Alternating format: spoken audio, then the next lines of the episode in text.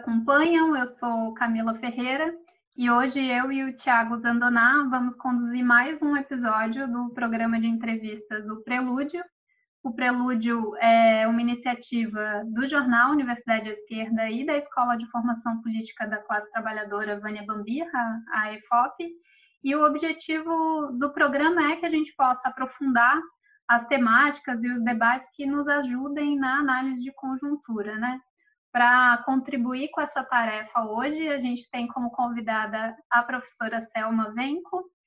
A professora Selma é, atua na Faculdade de Educação da Universidade Estadual de Campinas, né, Unicamp, e é pesquisadora associada de um centro de pesquisas sociológicas e políticas de Paris, né, o CRESPA, e também vinculada ao grupo de estudos e pesquisas em política educacional, o GREP.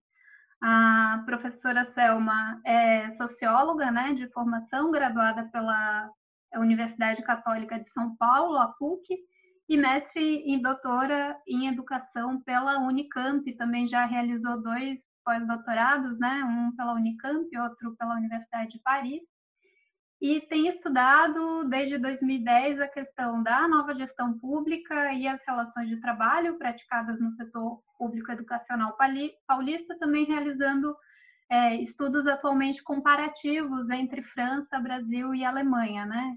Então, com esses estudos, a Selma tem contribuído para a compreensão do sentido político da precarização do trabalho docente e por isso que hoje nós convidamos ela para contribuir também com esse aspecto da, da análise de conjuntura. Então, boa tarde, Selma, né? Queria te agradecer novamente é, pela presença, pela disponibilidade de estar com a gente hoje. E já te cumprimento pedindo um pouco para você falar sobre é, as pesquisas que tem é, realizado em relação às relações do trabalho na educação pública, né? Boa okay. tarde. Boa tarde a todas e todos. É um prazer estar aqui com vocês, podendo discutir, trocar ideias, né? Então é sempre muito bom. Eu tenho dito é, que se tem alguma coisa boa nessa nesse período de pandemia é essa possibilidade da gente conversar e trocar ideias em lugares que a gente normalmente não teria como como participar, não é? Outro dia falei em Rondonópolis, amanhã vou falar no Acre, hoje com vocês em Santa Catarina, então acho que, que é uma, uma coisa boa, né? A gente poder trocar ideias, enfim. Então eu, eu desde a da minha graduação, eu sempre me vinculei muito ao tema do trabalho, não é? Então, é, eu gosto de contar um pouco essa história porque, como às vezes as, as coisas podem parecer que passam desapercebidas, né, quando a gente ainda é muito jovem na graduação, mas eu li um, um livro do Robert Linhart na graduação que eu recomendo, né? Eu sempre releio esse livro que é o Greve na Fábrica, não é? Ele, um filho de classe média média, francês, é estudante de sociologia, ele muito ativista, né? É, ele, inclusive, estava preparando uma de 68, etc. E ele ele vai trabalhar numa fábrica, não é?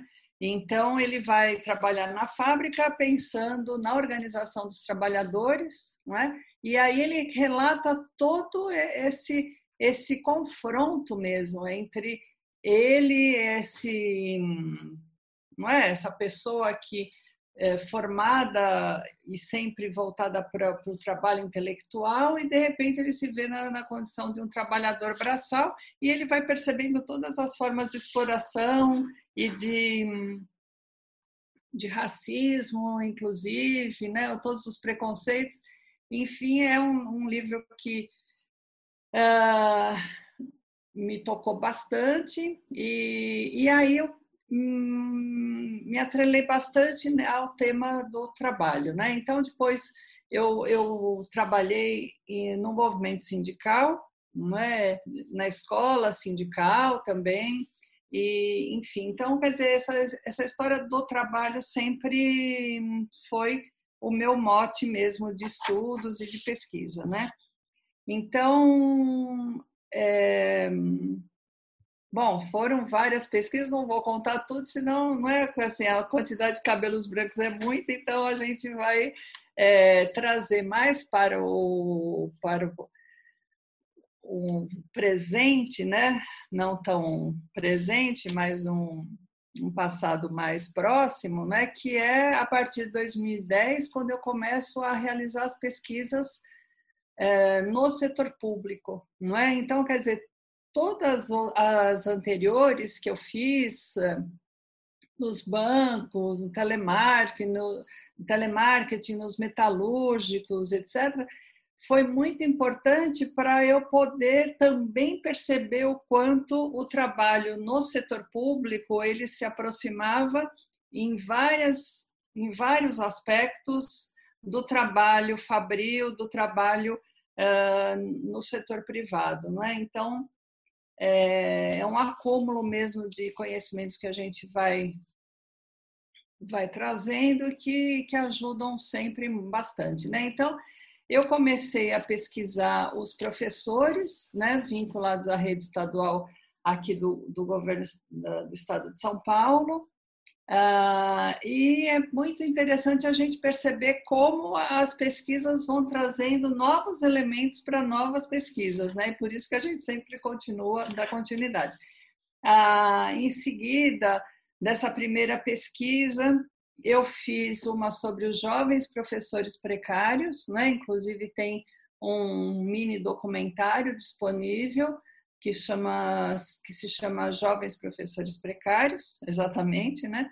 É, que eu entrevisto um estudante de química e uma de filosofia e como eles lidavam com essa precariedade, que era uma precariedade nas relações de trabalho, e aí eu faço um primeiro, uma primeira parada aí conceitual, porque eu vou falar é, precariedade nas relações de trabalho, compreendendo o tipo de contrato que o Estado firma com os professores. Tá? Então, eu faço uma distinção entre relações de trabalho e condições de trabalho. Não é? Eu estou dizendo isso porque tem alguns autores é, e autoras aqui no Brasil que eles é, defendem que relações e condições de trabalho não podem ser conceituadas separadamente, né? Eu, eu respeito bastante, eu entendo essa argumentação, mas eu particularmente acho que a gente pensar relações de trabalho e tudo que está vinculado àquele tipo de contrato, se ele é precário, se ele tem direitos, se ele é instável, a jornada prevista, respeitada e desrespeitada, tá certo? E condições de trabalho, a gente vai pensar não apenas nas condições ambientais, não é que a iluminação, ventilação natural, etc., mas sobretudo sobre a gestão do trabalho, não é que a gestão do trabalho tem trazido uma intensificação do trabalho, um grau de competitividade entre os trabalhadores elevadíssimo, não é? E, enfim, e trazendo várias questões aí, vários desdobramentos para a saúde mental dos trabalhadores, das trabalhadoras, não é? Então, é, então, nesse sentido, eu olhei nessa pesquisa de jovens professores precários tanto a precariedade nas relações de trabalho, mas também o, como eles viviam esse contrato, não é? Porque é muito comum no estado de São Paulo, e acredito né, que é a pesquisa que eu estou desenvolvendo agora, que é em todo o Brasil, que os professores eh, contratados é, de forma temporária, não necessariamente eles ministram aula, aulas a partir da sua própria formação, não é? Então, nesse mini documentário, por exemplo, eu retrato uma é, é, agora eu não lembro mais se ela é formada em filosofia ou ela ainda era estudante, acho que ela tinha acabado de se formar, mas ela entra numa escola pública pela primeira vez como professora e ela vai dar aula de matemática, né? E aquele choque, né? Ela fala, mas eu não sou, eu não, não sou professora de matemática. E a inspetora, não é? Porque ela nem foi recebida pela direção ou por um professor é, coordenador pedagógico, por exemplo, fala assim, não tem problema. E ela faz até com a mão, ela fala assim, é como se estivesse me empurrando mesmo. Então, essa é a situação é, muito e mais comum aqui no estado de São Paulo. Espero em breve ter, ter mais notícias sobre outros estados, né? Porque a gente está fazendo esse cruzamento entre formação e disciplinas que ministram, né? Em todo o país. E ah, então a gente vai entendendo essa lógica, não é que é da racionalidade econômica que vai adentrando toda a lógica no setor público, né, que vai orientando o Estado, né, e que é, por essas medidas também a gente vai percebendo como todas as demais estão muito interligadas. Né? Então, por exemplo, aqui no estado de São Paulo, eles padronizaram um currículo, aí eles padronizaram um material didático, não é? Que alguns podem falar, ah, mas material didático, usa quem quer, etc.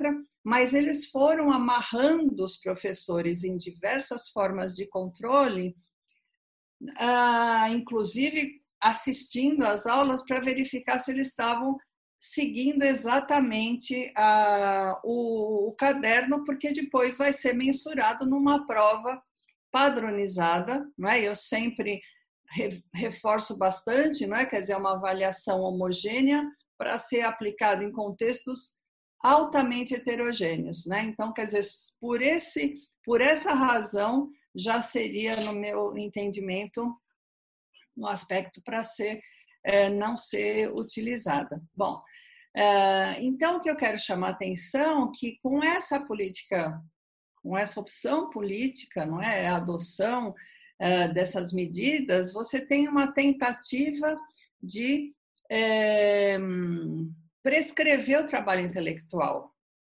não é? Então os, os exemplos que eu, que eu sempre trago, eu acho que são muito ofensivos, porque ele, ele fala para o professor como ele deve dar aula. Ele é escrito no tempo imperativo. Professor, pergunte aos alunos o que eles entendem. Ah, eles irão responder, sabe? Então, quer dizer, tem uma, uma soberba nessa formulação dos cadernos também, não é que assim, eu, professor, qual é a mensagem que fica colocada nessa, nessa opção política? Não é? Falar assim, eu estou dizendo que você não, não tem formação para dar essa aula. Eu não acredito na formação que você tem e, portanto, eu preciso dizer para você o que o que fazer. Então, isso eu entendo que é uma é uma atitude bastante ofensiva em relação aos professores, mas também ela se justifica, entre aspas, lógico, né, porque eu acho isso tudo totalmente injustificável, porque quem está formulando a política, ela também sabe que metade dos professores, em média, eles não são é, concursados. Então, se eu estou trabalhando com uma, com uma gama muito ampla de professores não concursados, não é? Eu não sei, eu não sei onde ele foi formado, eu não sei se ele conhece não é, questões básicas, enfim. Então, esse é um cenário. Então, essa precariedade nas relações de trabalho, construída numa série histórica ampla, a gente vai percebendo que tem alguns anos, não é? logo após a concretização mesmo, eu digo, da nova gestão pública, apesar de eu considerar que ela ainda está é, avançando em outras em outras fases, né? Já existem autores aí que estão falando no pós nova gestão pública, mas que na verdade ela vai sendo transformada para atingir outros e outros e outros objetivos e ideais, né? Porque eu acho que para a gente entender, é, analisar corretamente a conjuntura, um dos aspectos importantes é de analisar no contexto econômico e, portanto, atualmente no contexto de crise, como que se dá e como que se modifica as relações do Estado, né? Ou do Estado e capital. E um conceito-chave que você usa é esse de nova gestão pública, né? Então, a minha pergunta inicial era justamente essa.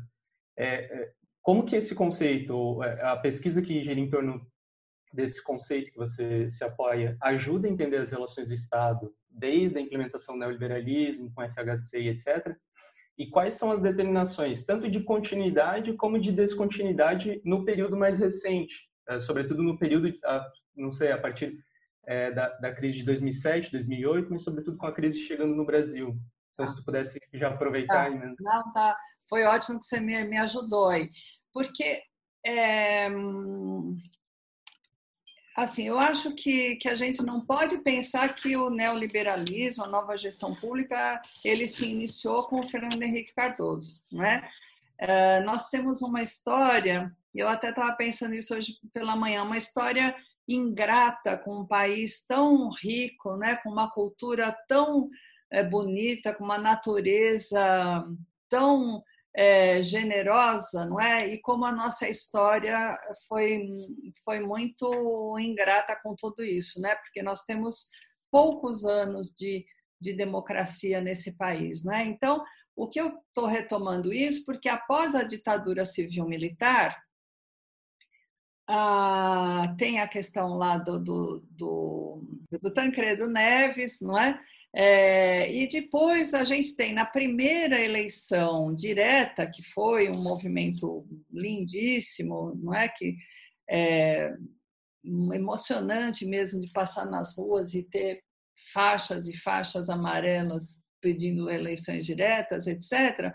Mas a, é, os valores neoliberais eles já já são adotados pelo Fernando Collor de Mello, não é? Então essa lógica que vem lá da nova direita, não é?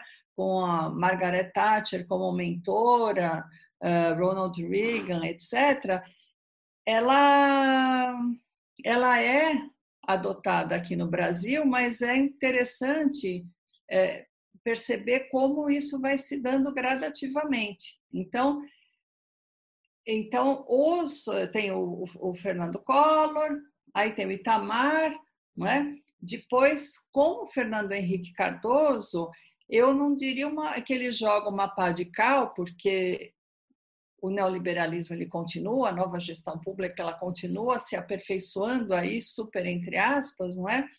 Mas no governo Fernando Henrique Cardoso, ele constrói os marcos legais necessários para que essa passagem do estado burocrático para o estado gerencial ela se dê de uma forma mais uh, azeitada, de, poderíamos dizer assim, não é? Então é, a gente precisa, vou só fazer um parênteses, e se eu estiver me alongando também vocês me, me avisem, por favor, né? Porque a gente se empolga e começa a falar muito.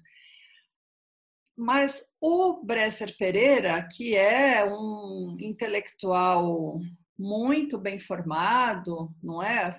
Enfim, ele passa um período na, na Inglaterra estudando toda essa, é, essa lógica neoliberal não é? E ele vai ter um papel é, muito importante porque no governo FHC ele se torna ministro, né, da é, do é, Ministério da Administração e Reforma do Estado, MARI, mas ele tem um papel importante também porque ele vai é, é, eu diria, eu falaria contagiar, mas acho que é um pouco, não é bem isso, não é? Ele vai formar também outros políticos na América Latina, não é? Então o Brasil, com essa dimensão continental e com esse, é, com essa chancela, né, de, de um estudioso do neoliberalismo, etc. Ele faz, né, pelo via CLAD, né, do Conselho Latino americano de, de administração, é, ele vai formando essa, é, esse pensamento voltado para a nova gestão pública e para o neoliberalismo. Então, foi interessante essa questão que você colocou, Tiago, porque a gente vai conseguindo fazer um paralelo entre o que vai acontecendo no setor produtivo, né, que visa lucro, e o que vai sendo a opção do Estado, né, das políticas públicas, meio que paralelamente. Então, se a gente acompanhar o setor produtivo nesse período, não é? Nós estávamos no auge da reestruturação produtiva, com o avanço da microeletrônica, com o fim aí do não o fim, mas com o, des, o descenso aí do Fordismo, tá certo? Então, aquela lógica da rigidez do Fordismo, ela vai se rompendo e dando lugar às, à lógica toyotista, que é regida aí pela flexibilização, pela, tanto na produção como também nas relações de trabalho, não é? A implementação da, da terceirização, etc. Então, o Estado ele acompanha esse movimento também, não é? E aí a nova gestão pública é, ela é, é, um fator central para essa essa passagem aí do Estado burocrático para o gerencial. Então, qual é a grande referência para esse nesse nesse estado? É a empresa. Então, a empresa é quem tem os mecanismos, ela quem sabe fazer e isso é, é validado pelo Estado. Então, tem uma incorporação da lógica empresarial para, para o Estado, tá certo? Então, é a partir daí que a gente vai, é, vai perceber. Então, só para é, falar um, rapidamente dos marcos legais, o, por exemplo, é no, com o Fernando Henrique Cardoso e Bresser Pereira que as parcerias público-privadas vão ser é, é, legalizadas. Não é? A flexibilização nos contratos no Estado também vão sendo, vão sendo permitidas e que eu venho insistindo bastante, que isso daí se contrapõe ao que está na, na Constituição, não é? Voltando aí para a questão das relações de trabalho, na Constituição vai dizer que para você trabalhar no Estado, você precisa ser concursado, não é? Então você não pode ter essa quantidade de professores, né, no caso que a gente está conversando, nessa situação de não concursados, porque pela Constituição é dito que você só pode é, realizar isso em situações excepcionais. Ah, você vai ter Copa do Mundo, vai ter Olimpíadas, tal, você faz um contrato temporário, ou seja, há uma calamidade, um desastre natural, nesse sentido. Então, é, Tiago, não sei se eu, se eu respondi, mas essa questão da nova gestão pública, é, ela, é, ela é central no meu entendimento para a gente entender o, essa transformação toda do Estado. Então, é essa, né, repetindo, mas para enfatizar, é essa transposição da lógica do setor privado para o setor público. Tá? Então, é a lógica da racionalidade econômica também que vai imperar aí nessa, nessa opção política que é feita. Tá? Ah, e só uma coisa que eu queria, que você perguntou, que eu acabei é, não mencionando, é que hum, essa lógica neoliberal ela não é abandonada nunca mais na, na, na história recente, no meu entendimento. Não é? Às vezes, em aula, os alunos acham que não, mas no governo Lula, no governo Dilma, assim, olha, vamos aqui, eu consigo te dar mil exemplos que essa lógica ela permaneceu. Você tem uma, uma mudança de enfoque, de privilegiar determinadas políticas sociais, etc. Isso é uma mudança de enfoque. Mas o caráter neoliberal não é? e da nova gestão pública, isso não é alterado. Tá? retomar isso que você falou, né? Enquanto estava desenvolvendo, você citou um pouco a questão da opção política quando estava falando do, dos cadernos, né?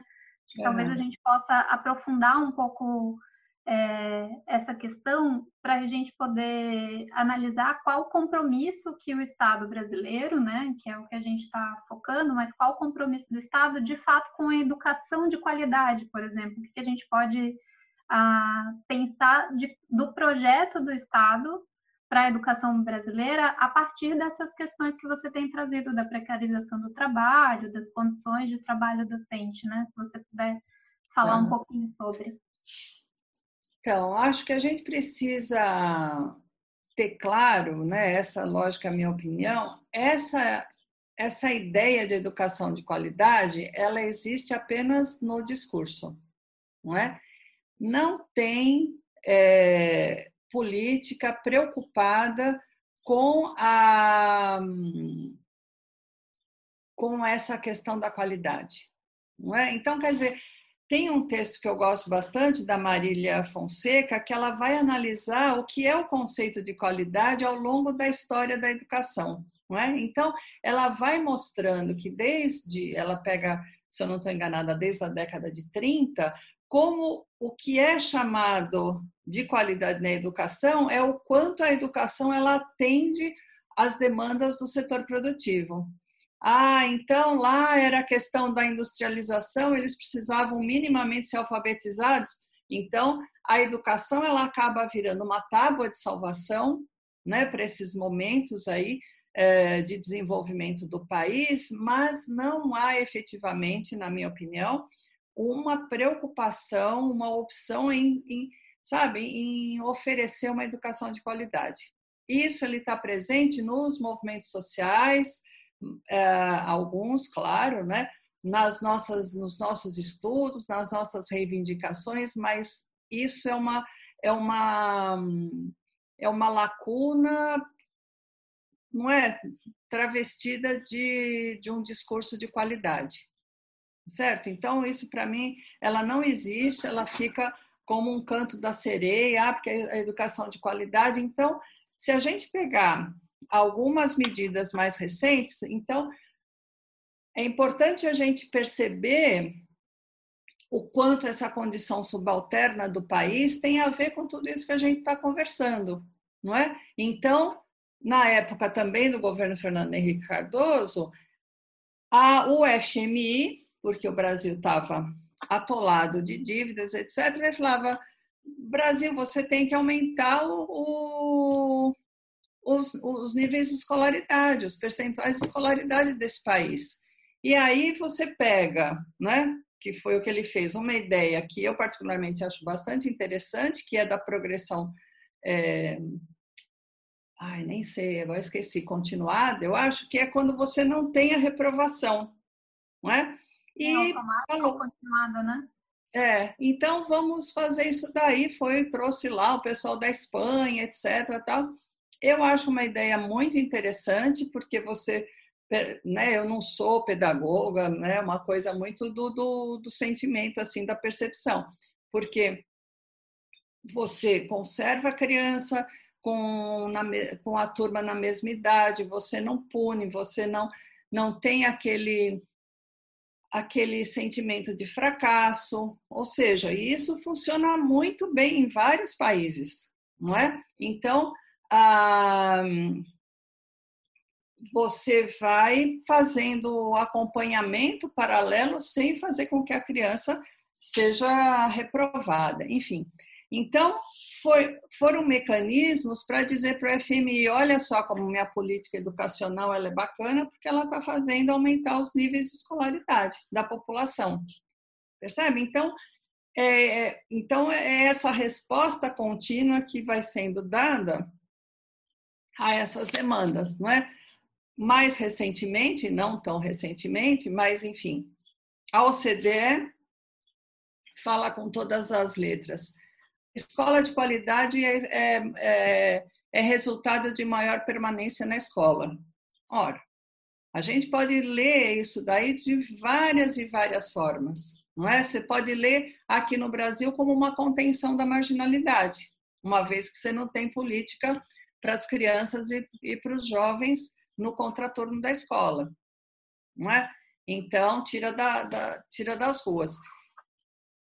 E, e aí começa a implantar uma escola de tempo integral, não é? Sem proposta, que vai fazendo qualquer outra coisa no contraturno, enfim. E, e assim, só para dar um exemplo, a, na Alemanha, por exemplo, a, na Alemanha os pais são, são radicalmente contrários à escola de tempo integral, não é?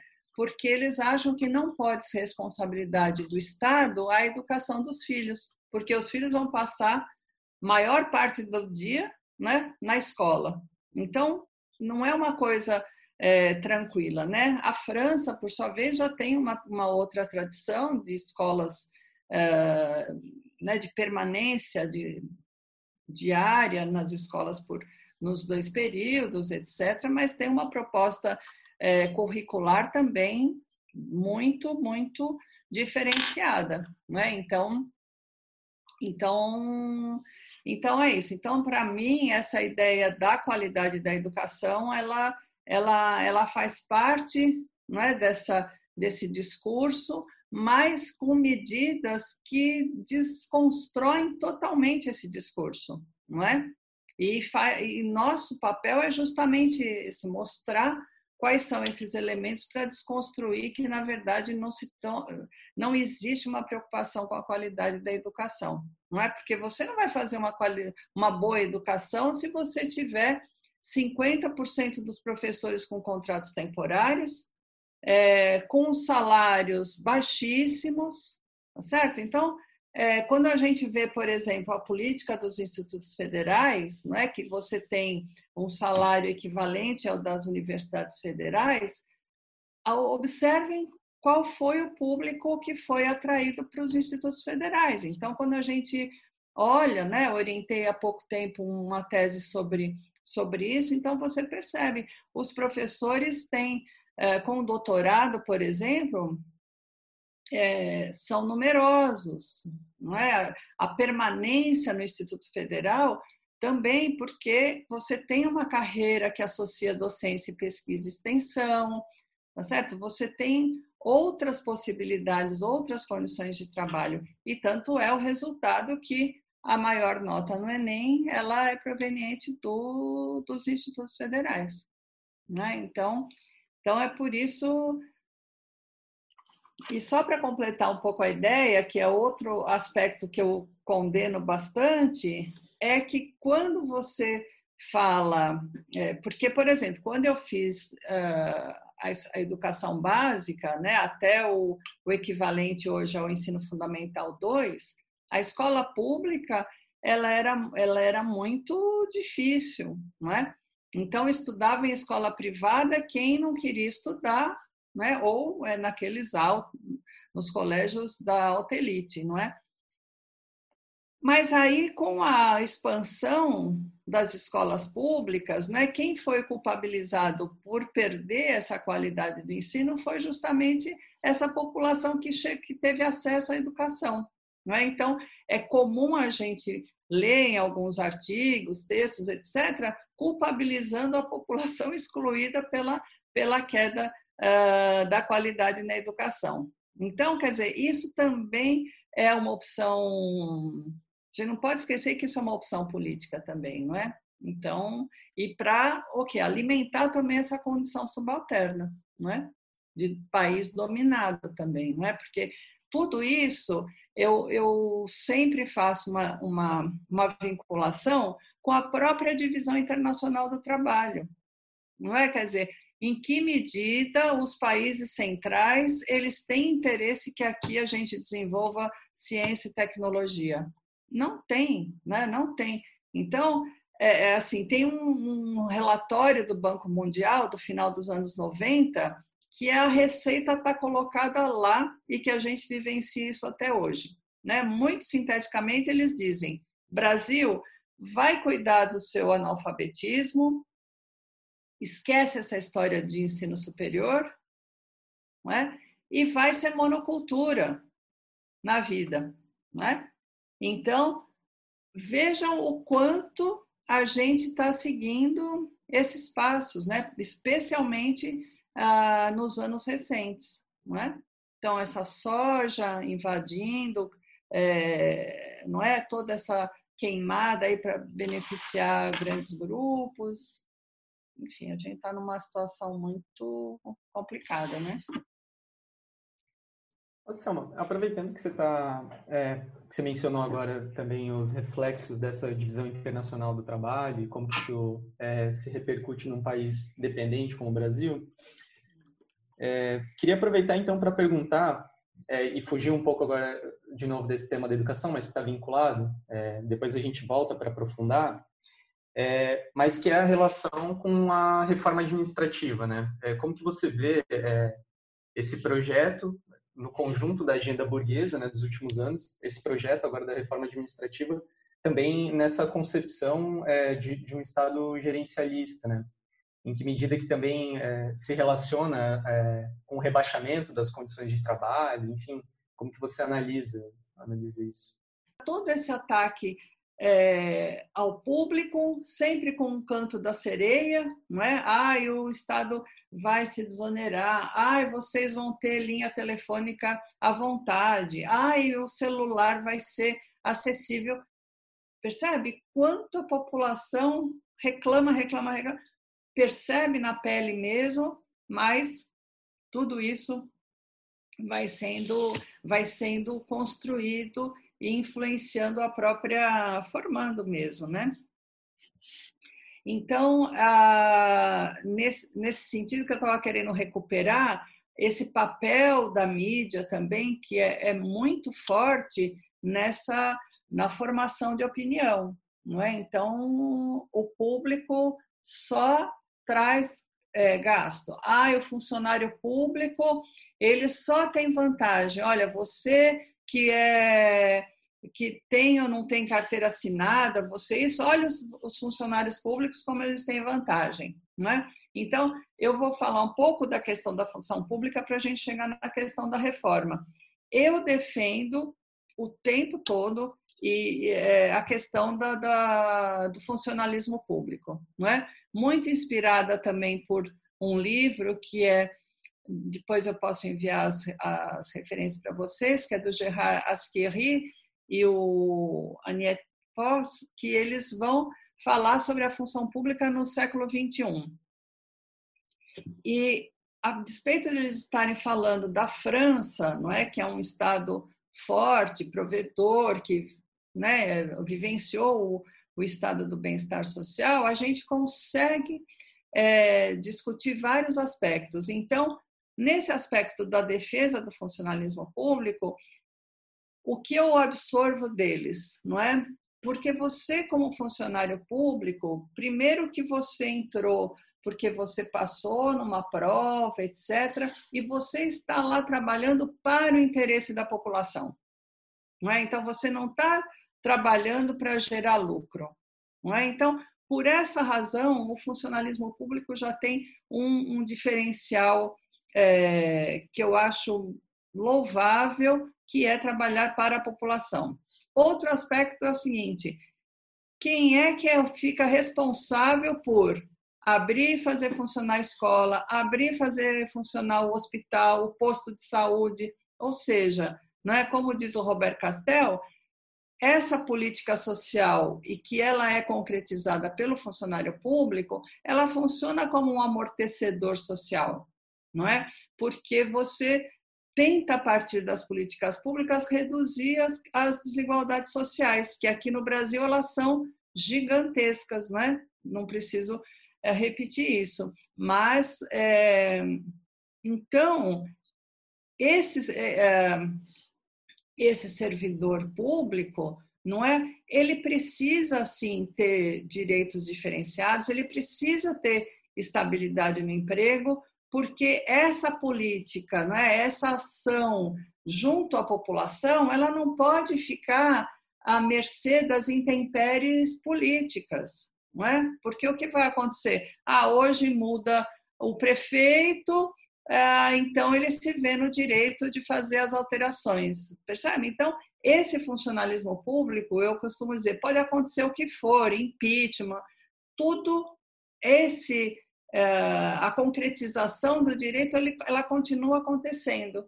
não é concretização do direito porque a criança vai para a escola, quem está precisando de hospital vai para o hospital, tá certo? Então então, o funcionário público ele precisa sim ter estabilidade não pode ser regido pelas mesmas uh, leis e normas que um trabalhador do setor produtivo, não é? Enfim, então isso sem, né, nem mencionei as universidades, tal, mas a gente pode. Então, quer dizer, essa reforma administrativa, ela, ela vem é, avançando naquilo que já está sendo corroído, não é? Então, vou pegar o exemplo da, da universidade, por exemplo. Nós estamos sem, é, com concursos suspensos, mesmo para professores é, é, emergenciais, não é? No caso de licença ou de aposentadorias, etc. Então, isso significa intensificação do trabalho para alguma coisa está sendo perdida nesse processo, com toda certeza. Tem uma redução de, de técnicos e funcionários. Então, a gente também passa a assumir outras, outras tarefas antes feitas pelo setor administrativo. Não é? Então, começa um aceno, não é? Com, ai, olha, a gente não tem mais recursos, o Estado não tem mais recursos, e aí, olha, tem um banco aí que está querendo fazer trabalho junto com a gente, que vai dar bolsa, que vai fazer isso, que vai fazer aquilo. E aí começa, é, mesmo entre os pares, né? começa a achar que não tem saída e que a saída, portanto, é a gente é, pegar e começar a trazer as parcerias público-privadas público-privadas para dentro das universidades públicas, não é? Então, é, uma vez eu ouvi de uma defensora disso, né, dizendo que nós na universidade pública nós estamos muito acomodados, não é? E eu respondi muito pelo contrário, porque defender a universidade pública dá muito trabalho, exige muito da gente, porque a gente precisa toda hora ficar brigando, no bom sentido, né, para desconstruir esses argumentos equivocados e falsos que, que são construídos, não é?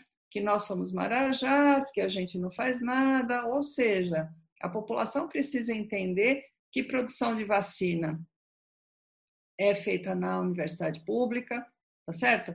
Que, bom, a gente poderia passar horas falando da produção do conhecimento para a população, não é? que é gerada dentro da, das universidades públicas.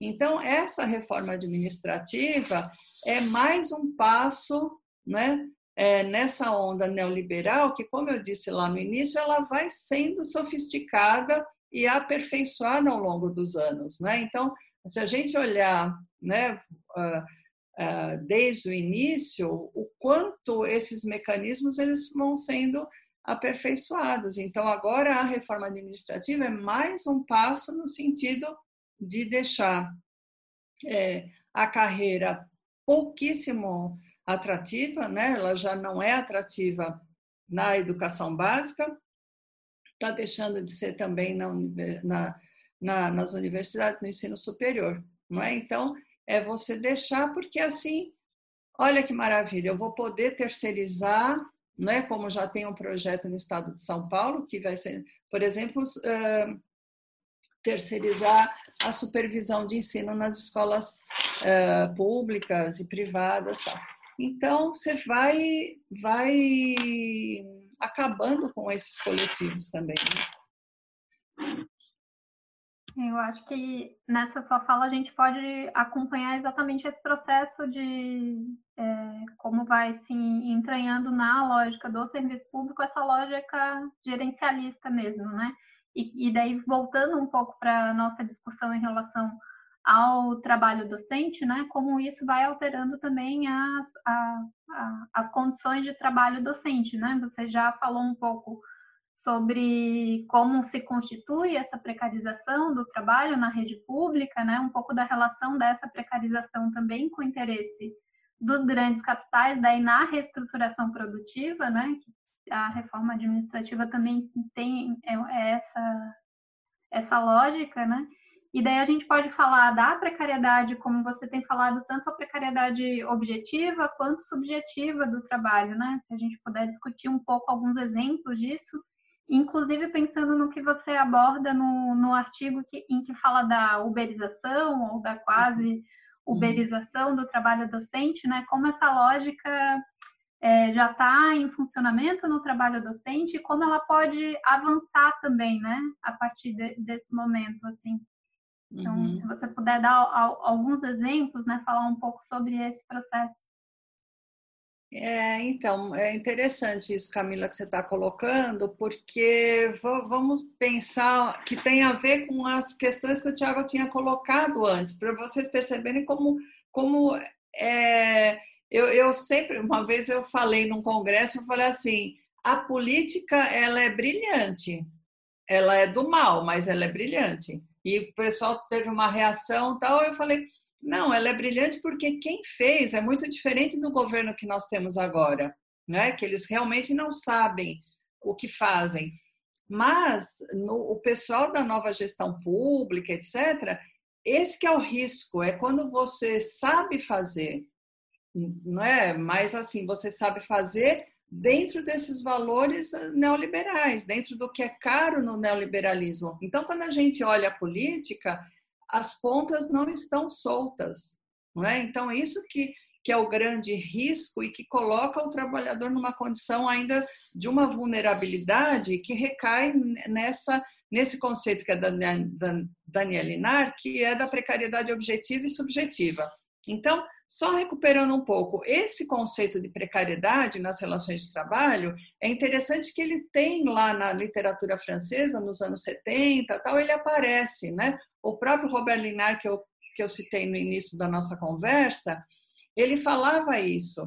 Quando você faz dois tipos de contrato dentro da mesma categoria profissional, você está fazendo o quê? Você está esfacelando um coletivo, não é? Porque pegando a questão dos professores, um professor concursado e um professor uh, temporário, um não vai brigar pelo direito, ele não vai se unir e falar, não, vamos todos lutar para que os temporários sejam concursados, e vice-versa, não é? Não, ao contrário, você divide os trabalhadores. Isso é uma tarefa do neoliberalismo, não é? Na medida que ele vai cada vez mais é, inculcando esses valores individualistas e de competitividade, etc, etc.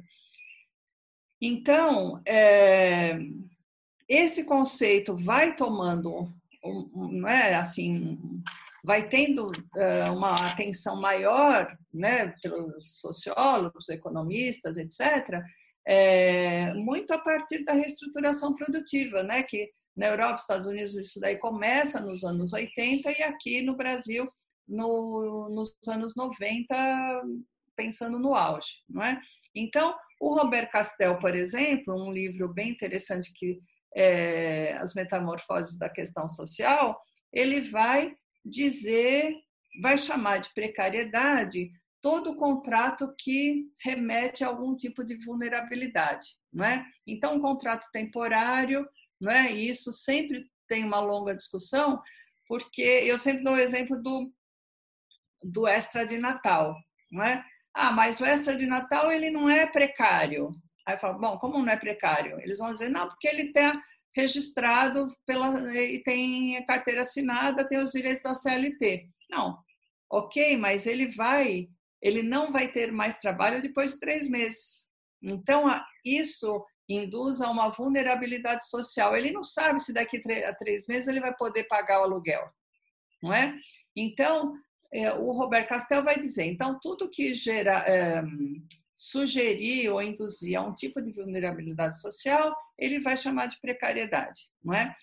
A Daniele vai dizer o seguinte: ok, concordo com isso, só que ela vai dividir. Então, ela vai falar: existe uma precariedade que é objetiva, então que ela vai firmar a, é, esse vai é, forjar esse conceito dizendo então a precariedade objetiva é quando você relaciona quando isso está relacionado às, às formas de contrato não é Então, o professor tem contratado temporariamente, é um, é, ele vivencia uma precariedade objetiva. Mas o que ela vai chamar atenção que mesmo os trabalhadores estáveis, ele vive, eles vivenciam a precariedade de outra forma, que aí ela vai dizer da precariedade subjetiva. Então, esse professor que é concursado, ele não, ele não tem uma, a mesma inquietação que esse professor temporário, porque ele não vai perder o emprego, ele tem o salário garantido, tá certo? Ele tem os direitos vinculados a, a, ao concurso, etc. Só que, vamos pegar no caso dos professores, né, que é essa questão da adoção de uma política é, que ela adota uma educação que ela não é reflexiva, que ela é mecânica, que ela só está sendo feita para gerar índices de na avaliação em língua portuguesa e matemática, por exemplo. Então, o que os professores entrevistados por mim, eles falam é de um sofrimento enorme, porque eles dizem isso para mim não é educação. Isso para mim não é o que eu idealizei para mim como, como profissão. Não é? Então, essa, essa lógica da política educacional, por exemplo, ela vai conformar essa ideia da precariedade subjetiva. Não é? Você não tem com quem contar nesse coletivo, está é, tá todo mundo correndo atrás de um resultado imposto. Não é? Então, é uma mistura ali de um taylorismo educacional também, não é que uns pensam e outros executam e que isso esvazia de conteúdo o seu trabalho, não é? Então, isso que vai ser chamado da precariedade subjetiva, não é? Que o Yves Clot também vai chamar de trabalho impedido e que também gera adoecimento, né? É, é um pouco diferente o que ele diz, mas assim, você quer dar aula de um jeito, por exemplo, mas o Estado vem falar, não, você tem que dar desse jeito porque isso vai cair na, na prova. Então, é essa esse confronto com aquilo que você quer executar e aquilo que você é, precisa seguir, não é que ele vai chamar de trabalho impedido. Ah, então, o que eu vou discutir em termos de uberização é em que medida essa onda da uberização ela traz aspectos novos, não é? Então, o que eu quero, o que eu venho discutindo é assim, a uberização do trabalho tem aspectos novos? Tem, mas não todos, porque outros, historicamente, eles já são constituídos. Né? Então, quando o pessoal fala, ah, mas o motorista Uber, ele, ele não é formado para isso, né? a despeito do motorista de táxi que precisa fazer um, um X números de número de cursos, né, como até primeiros socorros, etc. Eu, se eu reserv... a hora que eu resolver, eu saio da entrevista aqui, me cadastro, eu posso sair trabalhando como Uber, tá certo? Então, não exige uma formação. Mas quando eu olho para os professores, isso também já acontece. Não é esse exemplo que eu estava dando da, da, da, da pessoa, da professora que eu entrevistei, que ela é formada em filosofia, ela entra numa aula de matemática, não é? Isso também já acontece. Não é? Então, são vários aspectos que eu vou levantando para a gente poder distinguir o que é realmente novo, não é? o que tem de permanência, o que tem de transformação. Não é? Então, é uma nova fase na organização do trabalho, né? esse trabalho via plataformas. Como eu tenho falado bastante, a Prefeitura de Ribeirão Preto ela criou uma plataforma não é? Para para contratar para contratar não, contratar é uma palavra ruim, né? Para para como eu diria, né? Para os professores se disponibilizarem a trabalhar, não é? E felizmente foi é, não foi aprovada pelos vereadores, mas especialmente agora depois da pandemia, eu não eu não tenho é, esperança que isso vai continuar sendo rejeitado, não é? Então, o que a gente tem nessa na uberização é uma nova fase que ainda está distante de ser o sonho dourado do capitalismo, né? Porque o sonho dourado do capitalismo é que nós desaparecemos, desapareçamos, né? E que ele consiga realizar o trabalho sem a, a nossa participação, o que até agora está sendo impossível, né? Mesmo os motoristas, é, mesmo os carros aí autônomos, etc., tem alguém pensando na tecnologia. Então, mas ele vai é, ele vai retirando do é, não é? Ele vai do empregador uma o seu compromisso. Então tudo recai sobre o próprio trabalhador. Então ele precisa ter o carro, ele precisa pagar o seguro. Se ele bater o carro, o custo do trabalho também é dele, não é? E a gente mais um canto da sereia, não é que a gente verifica ah, você é empreendedor de si mesmo, que isso é o, né, já dura muito esse, esse discurso, né? Então, você pode fazer o seu salário, você pode é, fazer a jornada que você quiser, e que tudo isso é uma grande, uma grande, uma grande mentira, não é?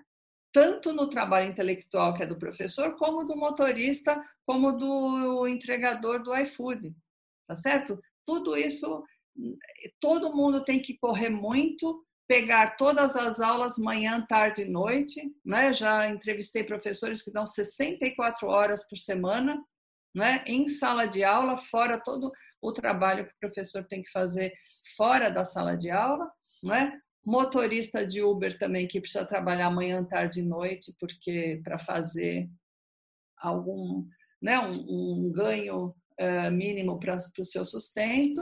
Enfim, então, então é, é, é, bastante complicado. Eu não sei se eu posso fazer um gancho com a, com a pesquisa mais recente que eu tenho feito, comparando França e Brasil.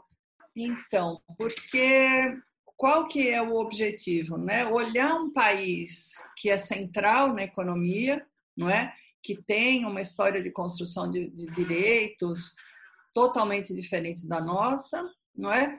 E nós, como um país semiperiférico, e uh, que essas que nós somos muito mais sensíveis, né, no mau sentido, aí a essa a essa lógica que é global, não é? Então é, é interessante a gente perceber o quanto quando a gente apresenta uh, o resultado das nossas pesquisas nesses países, né, tanto nesses dois que eu tenho mais contato, Alemanha e França, é como eles ficam muito atentos e assustados, porque eles já perceberam que naquela lógica brasileira, né, eu sou você amanhã, essa lógica cai muito para eles, né, porque eles estão percebendo, né, tem o, um, um pesquisador alemão, mas já isso na década de 80, acho, falava que a Alemanha estava é, sofrendo um processo de brasilianização. Agora não sei se era Alemanha ou Europa que ele falava, mas enfim, isso, essa frase sempre me chamou muito a atenção, porque o que, que ele queria dizer? Aquela ideia do estado do bem-estar social, não é, construída nesses países, ela também está sendo corroída, não é? Então, qual era a minha ideia? Olhar para um país com toda essa tradição, né, de direitos, de um Estado provedor forte, de forte é, educação pública também, não é? O quanto isso também estava acontecendo em termos das relações de trabalho junto aos professores, não é? E comparando aqui com, com o Brasil. Bom, o que a gente percebe que assim é lógico que eles estão muito distantes da nossa realidade não é? Ainda. Mas a gente, assim, eu construindo a série histórica, eu estou percebendo que isso está tá crescendo aí a passos largos. Não é? Então, hoje, na França, você tem 17% de contratos precários trabalhando no setor público. Não é? E uma outra face dessa pesquisa que eu faço é olhar a precariedade nas relações de trabalho no território porque a minha hipótese inicial é que nas regiões mais pobres você tem é, mais contratos precários entre os professores. É? Então, aqui eu fiz um estudo na região metropolitana de Campinas, que abrange 19 municípios, é, cruzando a, a vulnerabilidade social e a precariedade. Lá na França, eu não consegui fazer exatamente isso, então eu fui olhando por região. Então, é muito triste não é, constatar também que lá também, nas, nas regiões onde você tem uma forte concentração de famílias imigrantes, mesmo que não sejam, que às vezes já estão na terceira geração, não é? Como a, a, você tem muito mais professores precários do que nas regiões centrais de Paris, por exemplo. Não é? Então, eu participei de várias, eh, tanto de formação para professores com esse tipo de contrato precário, formação é, sindical, né, organizada pela CGT, ah, como também formação que eles dão continuamente para os professores. Essas aí também eram exclusivas para os professores é, temporários, não é? Então foi muito interessante observar quem eram esses professores, não é? Então eles eram é, em sua grande maioria de países uh, né, do Maghreb, ali, árabes, não é? é? Às vezes, muito, né, por exemplo, uma engenheira que eu, que eu entrevistei, que ela era da Tunísia, mas ela veio e não, não conseguia trabalho como engenheira, então ela foi ser professora. Percebe? Então, você tem um pouco de tudo mas você vê que também os professores eles se inscrevem numa comunidade já mais pobre, com piores condições de vida, etc., mas eles também são oriundos de situações é, vulneráveis também, como, como os próprios alunos, não é?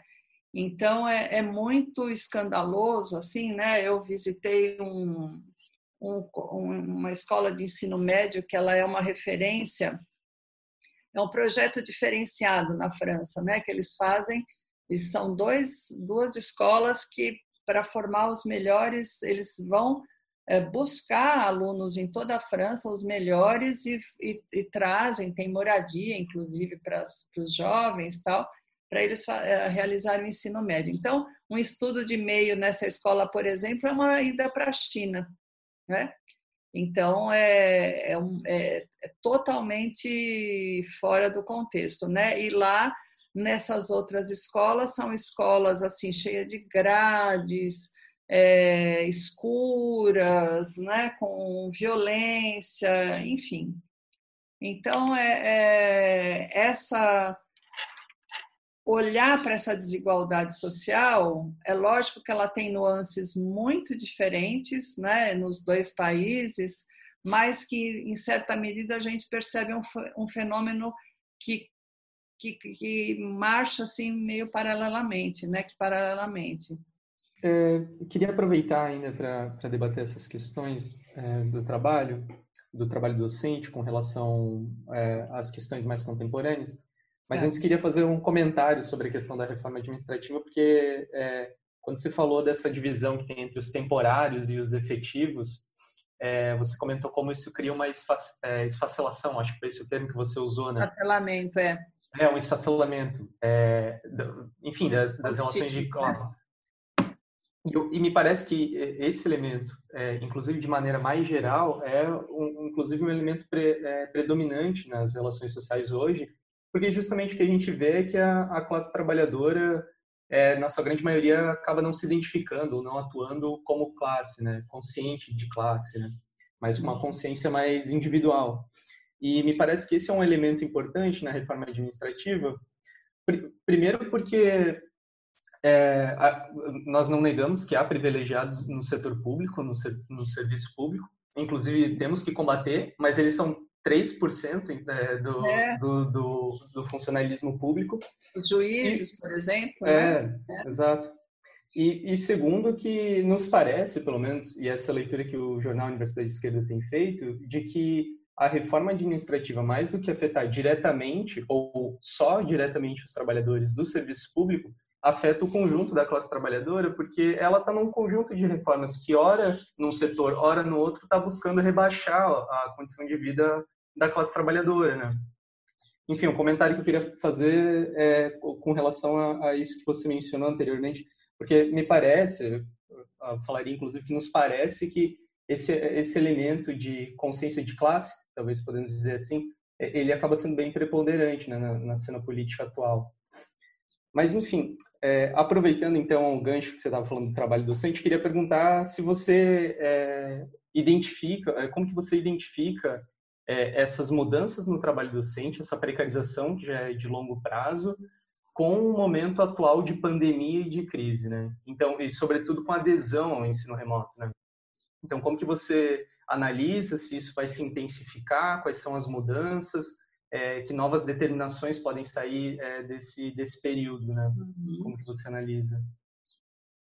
É, nossa, são várias questões interessantes. A gente poderia ficar horas aí, mas eu queria pegar é, uma questão que eu mencionei, mas que acho que vale a pena a gente aprofundar, que são os valores que vão sendo construídos a partir dessa, dessa lógica política, não é? Então, aquilo que eu falei antes, assim, o individualismo é um elemento muito caro no, no capitalismo e o neoliberalismo vai aprofundar, inclusive, com, é, com os nossos próprios equipamentos, né? Então, é celular, é cada um no seu computador, antes era cada um com a sua televisão, isso pensando classe média, obviamente, né? Mas, é, mas isso é, tem um, um, um, elemento muito, muito importante, não é? Tem no, o Dardot e o Laval, eles têm nesse livro que eu esqueci, A Nova Razão do Mundo, eles têm uma, uma frase que é interessante, mas que não é nova também, porque o Gramsci já, já havia dito isso, é, que é o quanto você, no neoliberalismo, você, o homem é, se transforma, não é? Você tem uma mudança nas relações sociais que elas alteram comportamentos, que ela ela, eles vão alterando as atitudes que as pessoas vão, vão não é como essa forma de ser, de interagir com o outro. Então, eu acho que está num estágio isso tão avançado que é muito difícil a gente, quando a gente fala em coletivo, para né, em alguns lugares, parece que a gente está falando de unicórnio, sabe? Como algo é, que não existe mais e que vai ser difícil recuperar essa ideia de coletivo, de coletividade. Porque tudo essa isso já foi eu, eu sempre não dou eu não compartilho do tá tudo dominado não de jeito nenhum porque eu acho que sempre tem a dimensão da resistência sempre não é mesmo com a tentativa por isso que eu sempre falo tentativa de prescrever o trabalho tentativa de cercear a sua liberdade de expressão, tudo é tentativa porque a gente está sempre resistindo, não é? Mas isso é muito forte, né? Isso acho que a gente acaba fazendo parte de uma camada da população que consegue compreender todos esses mecanismos. Acho que a gente é, tem uma situação bastante privilegiada, não é? de acesso a conhecimento, de acesso a questões mais reflexivas para entender o quanto esse neoliberalismo transformou a sociedade, né? E quanto essa ideia de, de coletivo, é, é, ela está muito difícil de ser recuperada, porque veja um pouco, é, misturando tudo, não é, o que a gente já falou até agora, nessa transposição da, da, das, da lógica empresarial para o setor público também, a gente equipara a ambos, porque qual vai, qual vai ser a transformação no setor produtivo? Você vai saindo de uma lógica de coletivo, de acordos coletivos, etc., e você vai gradativamente individualizando avaliações, individualizando recompensas, individualizando você atinge um meta, não atinge um meta, você tem uma bonificação, o outro não tem, tá certo? Então você vai a partir dessas estratégias, ninguém está falando eu quero que você concorra, não precisa falar, né? Mas são estratégias que você vai vendo, você perde a noção de quem é o verdadeiro inimigo e o inimigo vai ser o seu companheiro de trabalho, por exemplo, não é?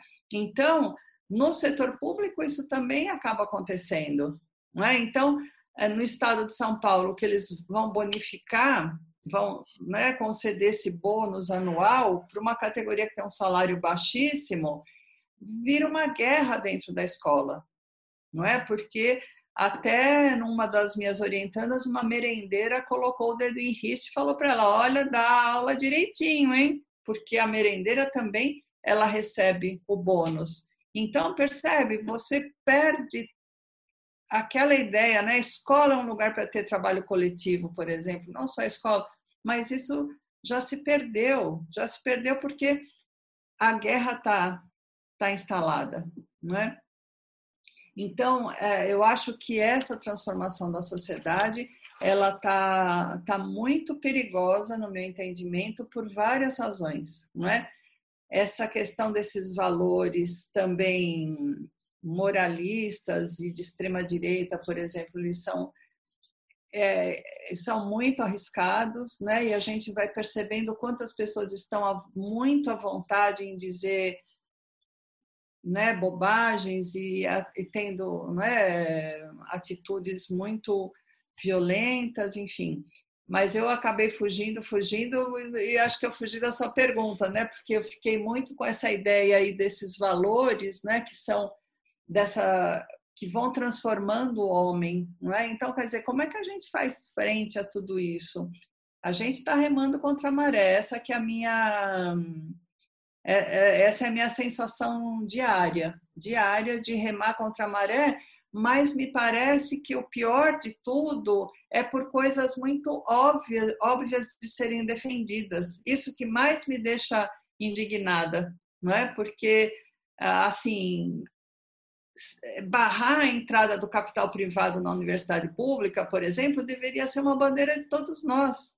A gente sabe dentro da universidade o que isso representa e a gente está fazendo uma defesa, uma defesa. Não é? é? parece óbvio lutar por uma coisa assim, mas a gente está precisando canalizar energia para muitas frentes, né? Então, é, eu acho que assim não tem saída a não ser pela via coletiva, no meu entendimento. Não tem outra saída, não é? Ou explode, começa do zero, não é? Não tem pelo coletivo, né? Outro dia falando com uma amiga, ela falou: eu estou pronta para pegar em arma, sabe? Então começa a ter eh, várias outras. É...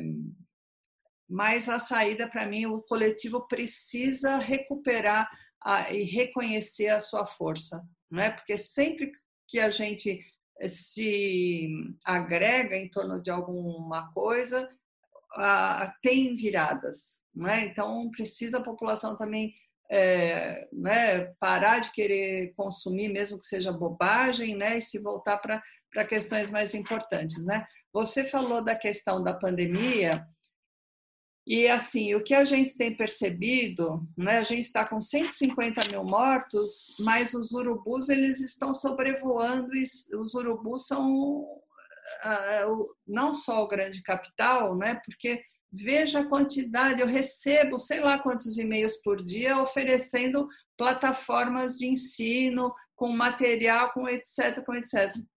Tá certo? Então, eu tenho a impressão que a gente vai, a partir da pandemia, ter um ponto de alteração aí importante. Não é?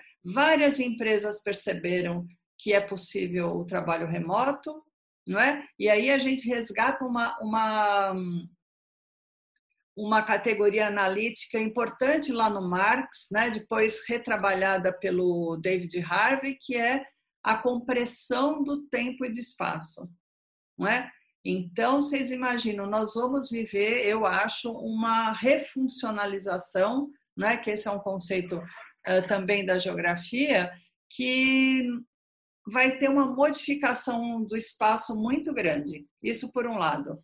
Não é? Então, essa ideia de trabalho remoto, eu acho que ela vai ganhar muita força nesse período pandemia e desdobramentos da pandemia, porque pós-pandemia eu acho que ainda vai demorar bastante, não é, para chegar.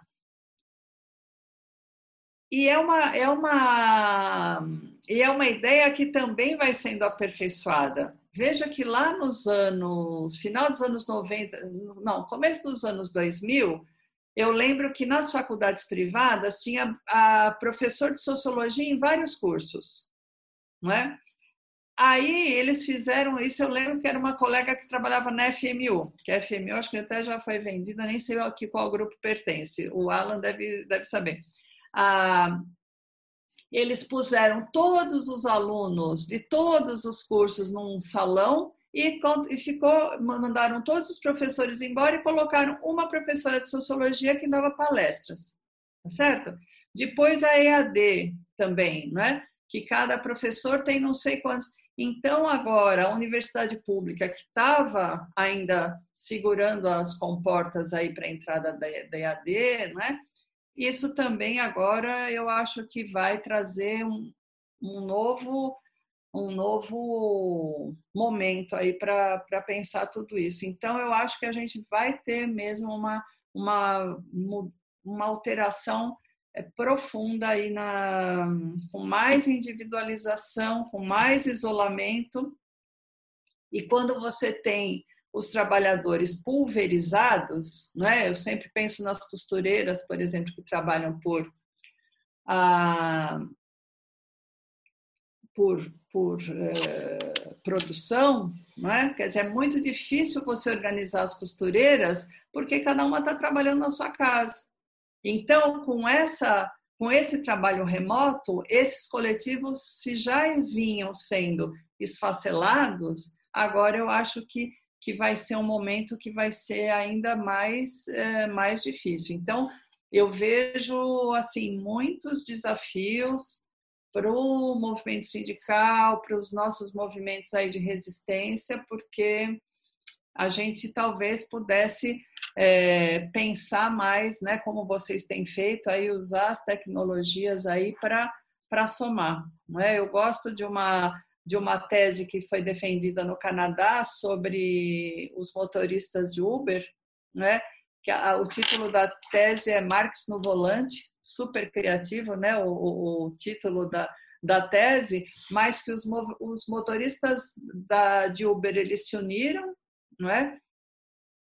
e eles começaram a realizar entre eles cursos de formação uh, política e começaram a se unir e conseguiram hackear o sistema da Uber de forma que passava as, as, as chamadas passavam diretamente para eles sem passar os 25%. Então, esse é um exemplo assim de resistência que fala, ah, mas é bandido, vai hackear, sabe? É, não, não tem bandido, né? O bandido é pensar novamente quem é o inimigo, não é quem é o inimigo. Não, o inimigo é a empresa que vai pegar 25% dele sem fazer nada, só disponibilizando uma plataforma, né? Então, acho que temos aí um profundos, profundos desafios, mas sempre foi assim, não é? Na verdade, os desafios eles foram mudando de jeito, tal, de cara, de tecnologia, mas, é, mas a gente está aí pronto para enfrentar. Bom, ótimo, né, Selma? Acho que ao longo da conversa a gente conseguiu traçar um panorama dos nossos desafios, né, das condições é, que a gente tem mesmo quanto trabalhadores, principalmente na educação, e também agora no final você conseguiu pensar um pouco essa, essa questão de, dos desafios para a gente coletivizar as nossas lutas, né? E a partir disso acho que já é, encaminhando para o encerramento da nossa conversa, né? Se você quiser adicionar mais alguma coisa em relação a isso, aos desafios para a classe trabalhadora, né? Das estratégias que a gente tem é, pela frente, enfim, e, e como a gente pode se colocar diante dessas questões que a gente vem discutindo. E daí a gente já encaminha também para o encerramento, né? Agradecendo bastante a sua disponibilidade. Obrigada, então. Não, é um prazer. Eu acho que eu vou reforçar muito o que vocês fazem, por exemplo, né?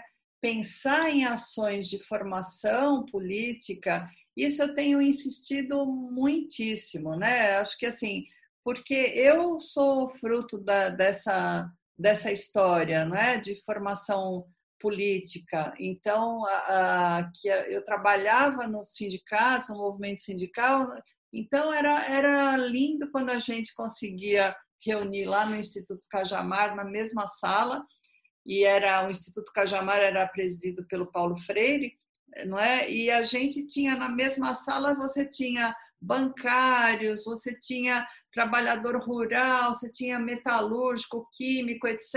E a gente discutia, fazia análise de conjuntura e o quanto era rica essa, esse debate, quanto a gente saía de lá também muito fortalecido. Então, eu tenho insistido muito nisso, né? Quando eu fiz a pesquisa sobre o telemarketing, eles falavam, nossa, mas é difícil porque é uma categoria jovem, né? Que, que só fica, é, não, não tem essa essa formação política, etc. Eu falava, vocês têm que é, se dedicar muito de forma pesada na formação política. É difícil, não estou dizendo que é fácil, mas eu acho que esse é um dos caminhos, não é? Porque essa questão que o Tiago também tinha colocado da, da conscientização, etc não é? É, é um caminho para a gente aglutinar forças, para a gente se fortalecer enquanto grupo também, né? A gente não sentir que a gente está sozinho, isso é muito importante, né? Por isso que eu fico encantada aí com essa atitude de vocês aí de, de se unir, de fazer é, e, e assim tenho, né, tenho acompanhado as outras iniciativas contra poder também. Então, como consegue fazer eco e a gente usar a tecnologia aí a nosso favor, né, nesse momento aí, especialmente que a gente está no distanciamento social. Então, eu queria agradecer demais, foi um prazer enorme conversar aqui com vocês, com questões tão é, pertinentes, interessantes, que a gente poderia conversar horas, né? e desejar para vocês aí muito muita força, energia aí nessa nessa empreitada que é muito que eu valorizo muito. Para agradecer a todos também que acompanham uh, o jornal e a, as atividades da escola, né? E pedir também para que todos possam curtir, compartilhar e fazer também a divulgação desse, desse material. Tá bom. Muito obrigada. Então tá, obrigada. Beijo grande para vocês.